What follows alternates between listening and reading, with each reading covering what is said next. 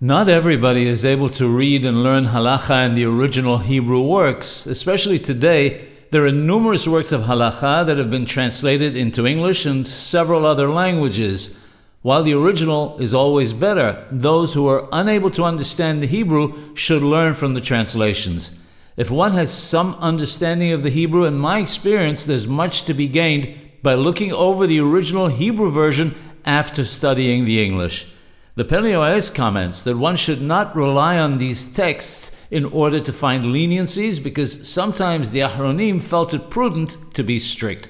One may rely on them, however, in order to be strict because one who is strict will be blessed. He adds that one should only rely on leniency if it were told to him by a Hacham who is proficient in the inner workings of the Torah. We learn from Shlomo HaMelech Shalom, King Solomon, that one who goes to a Hacham becomes wise. Holech et Hachamim vehkam.